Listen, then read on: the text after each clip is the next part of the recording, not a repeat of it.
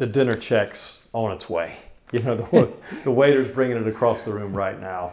Yeah. And it's, I think, What a good way to put that. the, uh, you know, the end of 24, I think we're going to be standing around like who's, who's American Express is going in for that one.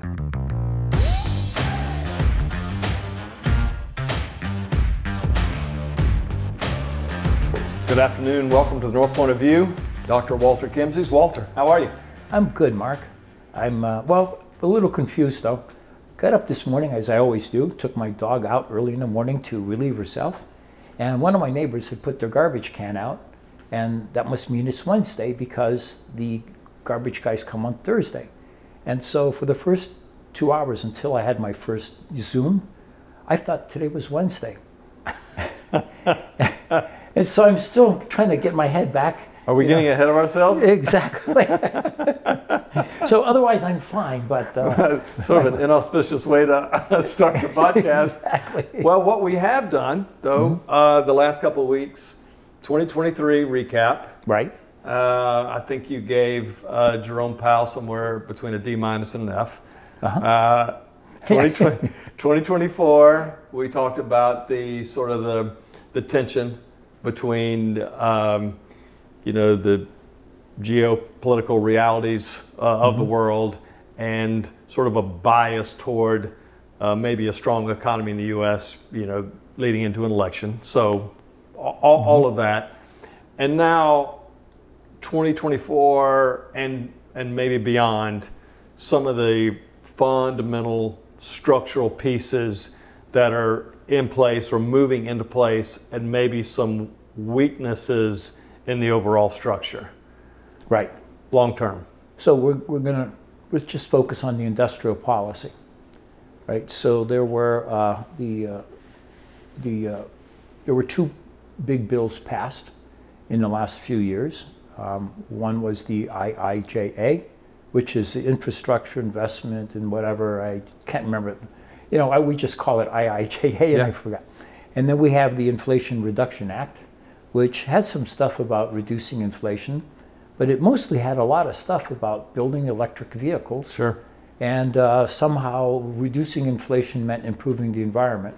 Um, how that works, I'm not sure. I mean, the knee bone is connected to the shin bone, but uh, yeah. I, I, I, I still struggle with that. Okay, I mean, I don't know what else is in that bill, but if you told me that there was a worse subsidy for ice cream trucks, I wouldn't be surprised. I think there is. There has to be. It's a, a cocktail of all kinds of stuff different politicians wanted. So, um, yeah, because otherwise you can't have a bipartisan supported bill. Well, exactly. exactly. So, um, but this wasn't something that started under Biden. It was something that uh, wasn't really started under Trump, but it was, uh, you know, definitely, I don't know how to put it, but uh, Trump really blew it up when he announced the tariffs on uh, uh, all of the, on 75% of the goods imported from China. You know, some stuff we were critically dependent on. It'd be stupid to put a tariff on it because we'd just be tariffing ourselves. But you've talked about this. I mean, last year we you get, you've given us the history of tariffs going back to Reagan in the 80s and Japan, Exactly. and all of those things. So, I mean, this is something that's been sort of in the playbook for decades. Right. But there's a difference between the, the 80s, 90s Japan and the uh, 2020s uh, China. China wants Taiwan back. Yeah. I don't know why. Maybe it's because it bifurcates the China Sea and it's hard to militarily protect yourself if you've got some airspace that you can't really go through very safely. And there's some, as you know, historical context there too. Exactly. It goes back a long way. Right. So we, we have no judgment here. Um, as an analyst or as analysts, we don't, uh, we look at the facts and we look at the consequences. And uh, if you want to challenge the facts or you think the facts shouldn't be those facts, that's not my problem. My problem is what are the facts?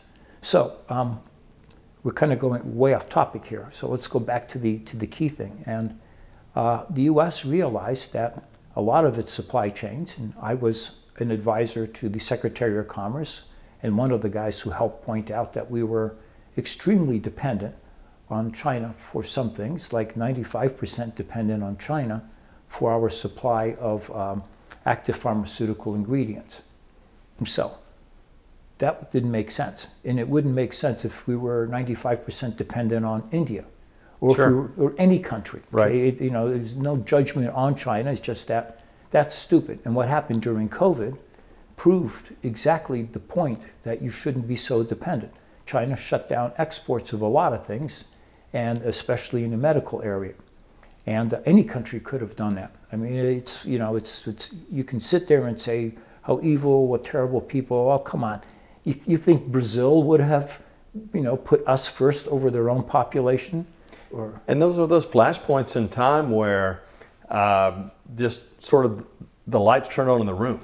I mean, you're sort of stumbling around in the dark and you're bumping into furniture. Somebody turns on the light and then it's visible. exactly? We just need to make a change. Yeah. So uh, you know, Biden, uh, as the as the transportation system got very badly jammed, Biden uh, created uh, a, group of people or, or an agency, kind of, under the Department of Transportation, to fix the uh, logistics problems. And it's a Project Flow, Freight Logistics uh, Optimization Works. Stupid name, but the government loves you know good, you know uh, acronyms. So there was there were some recent announcements and you know about how we're improving that, but also in the same breath, the White House talked about um, repatriation of some of the supply chains, and um, uh, so there's a you know the press likes to paint everything as good guy versus bad guy, but what it really is is stupid things versus smart things Yeah. right? So um, uh, the Department of Defense for decades has had a list of essential industries. I know because I was on the governor's coronavirus uh, task force uh, in 2020, and uh, we needed to know what really, really had to be protected. And uh, my contribution was go to the DoD's website. They tell you what the essential industries are. Right. And those are the industries that have to have factories built here. Now, you and I, you know, notice that EV factory building is big, but let's remember that uh, building medical supplies uh, factories is also big. You know, we see Eastman Chemicals created a new division called Eastman Pharmaceuticals. So they're getting into the business of producing the active ingredients. Uh, Chips are huge right now, right? yeah, exactly. Chips. So it's it's a it's a range of industries, and if we start going into the list of that stuff, you you're going to shut me down because it'll be not interesting. So we'll focus on the really big ones that account for a lot of the big numbers that we're seeing in the economy. I, I, I would say. Uh, now, whether or not some of the investment we're making, uh, you know, for America's future makes sense or not, I, that's a whole different question. You know, uh, I think I'm gonna I'm gonna go with smart things versus stupid things at some point. Is I, don't know. We need a breakout session. exactly. let's just let's just make a list, right? but and and time will tell. But we've been beating the drum pretty heavily this year on the issues with EV, right? I mean, it's Yeah. just no secret. And and I think maybe the last day or so uh, in the journal there was a an article on the top 20 EV companies and how many of them are you know, potentially going to run out of cash in 2024. I mean, that's a, I don't know if it disaster uh, is the right word, but um, I, I think we've got to somehow look at the realities of that. Yeah. This, it, well, look, let's each pick on a few things to, to, to beat on. But to me, the first one was everything had to be made in America, including the lithium, for an EV in the United States. Well, it turns out we have a lot more lithium than people realize. You know, Georgia has a lot of lithium. So uh, uh, some of that is now being mined and sent over to Salt Lake City, where they have processing uh, facilities that can process the lithium, which is very, very bad for the environment. Uh, and uh, California has some pretty good, you know, uh, facility reserves between LA and San Francisco on the eastern border of the state. Uh, and we do have stuff in Alaska and a few other places. Canada's got lithium. So uh, getting away from China as the main supplier, which was, you know, the political goal or, or, or defense goal, uh, that's achievable. But you have graphite, which uh, no. Now, off the coast of Japan to the east are massive reserves of these rare earth metals, and we don't hear anybody talking about mining that, which would make the most sense. I don't know how many reserves are there, but I'm told it's a massive scale, more than China has. So, uh, uh, why that isn't being explored is uh, beyond my comprehension. So, here we're trying to build this industry, and uh, alternatives to China haven't really been developed. Great article last weekend in, the Wall Street Journal about uh, some efforts being made by an Australian company but uh, that was not thought out. In fact, the Biden administration seems to be backpedaling on uh, the restriction of getting nothing from China into these cars. Because it's to, if you want to make a few cars, yeah, you can say forget China. You want to make as many cars as you need to replace the American fleet of automobiles? Oh, come on. Well, and then and then the the double if you you backtrack to the the whole issue of you know lack of consumer demand on EV, it relates to the um, you know the capacity and the ch- lack of infrastructure, charging stations, and all that. Uh, so I mean, we've seen a dramatic drop in consumer demand, right? Right, which which could poke the balloon, and then you take a step behind that and say, well, the infrastructure, the grid system. I mean, the country's running out of power to begin with. Exactly. And so, you know, it's a it's a very sort of um, uh, there's there's there's no big picture plan, right? It's sort of segmented, a pocket here, a pocket there, and there's there's no comprehensive plan for EV right. whatsoever that I can see. Exactly. So when we look at all of this national defense stuff and the environment stuff, um, we see some stupid things being done. Yeah. And if maybe a few smart things being done. Yeah. Which is the, the theme here. Less stupid, more smart? Yes, exactly. So let's talk about Kia. They're building a factory here.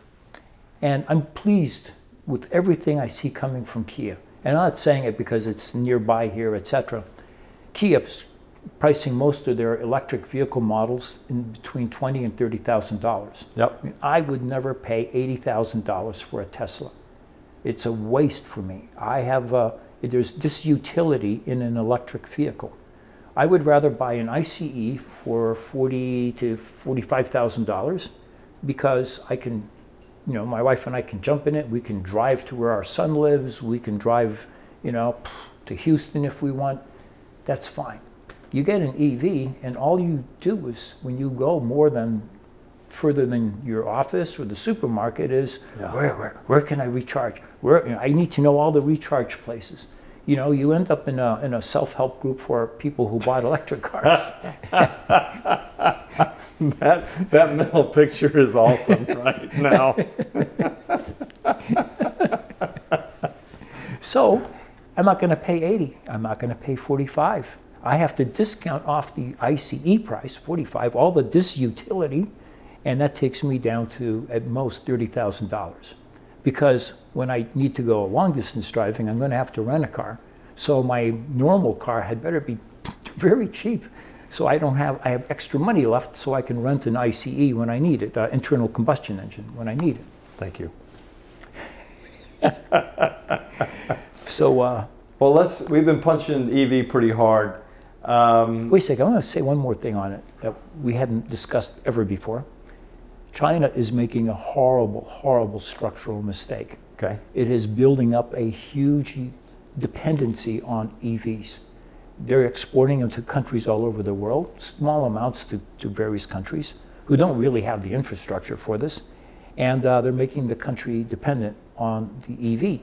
It reminds me of their focus on you know the real estate yeah. in construction and how they pick something and they just roll with it until it comes apart and then they pick something else. Yeah, they're blowing up right now with real estate and construction. It's not a good thing. No. And, and by the way, there's no uh, uh, Schadenfreude, you know, from, from at least from me, or and I know not from you, because if China blows up, that crap's going to stick, going to hit us too. Yeah. There is no escaping. China is way too big and important. So, uh, but them going down the EV route is bad because we're all going to have to go to hydrogen. Yep. And all that money that's wasted in electric should have been invested in hydrogen infrastructure. Kia is way ahead of the curve, planning for that, working with Georgia Tech.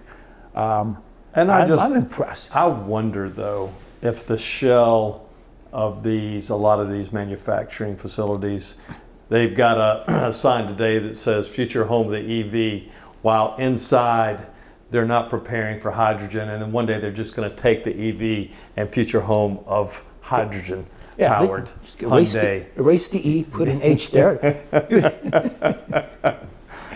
no, that's a really good. I hadn't, I hadn't thought about that. I just, I mean, it just seems to me that if I'm those guys, I'm taking advantage of whatever incentives you're going to give me. I'm going to save billions of dollars. I'm going to continue to invest. And when we flip the switch in two or three years, that nobody really cares whether it's electric or hydrogen as long as it works, as long as people want to buy the product and the workforce, you know, is employed and the overall GDP grows. Nobody really, I mean, hydrogen versus electric, nobody cares, yeah. right? Uh, so you just made a really good point, Mark. Uh, the policymakers don't always think it all the way through. Yeah. You know, it's uh, the law of unintentional consequences that's that is uh, that kicks in, and I I have a, such a wide range of questions about. Uh, you know, wh- what are the new problems that arise because we switch to electric vehicles? You know, every time, every solution brings its own new problems or Yeah. issues, and no, I don't see any consideration of it, especially not in California. Yeah, and I think that the the the dinner check's on its way. You know, the the waiter's bringing it across the room right now, Yeah, and it's I think what a good way to put that. the uh, you know the end of 24. I think we're going to be standing around like who's who's American Express is going in for that one. Nobody Yeah. wants this one. Well, um, you know, all of these different tax plans, et cetera, that get discussed in Washington, and when they originally assessed the IRA, and when would it, you know, help reduce government debt, et cetera. I mean, uh, the projections are you wouldn't see any of those effects for about 20 years. So, uh, you know, I don't. I, I think those projections are nonsense. Yeah. I, and I, I think you're right, and I think the the dinner bill is going to arrive a lot faster than people expect. So beyond 2024, uh, all right, we we covered it, right? There's, uh, we, we don't want to start talking about the chip factories now, do we? No. well, uh, let's circle back on the next one and talk about overall construction spend. Okay, great. Hey guys, thanks. Hey, take care. It's been good.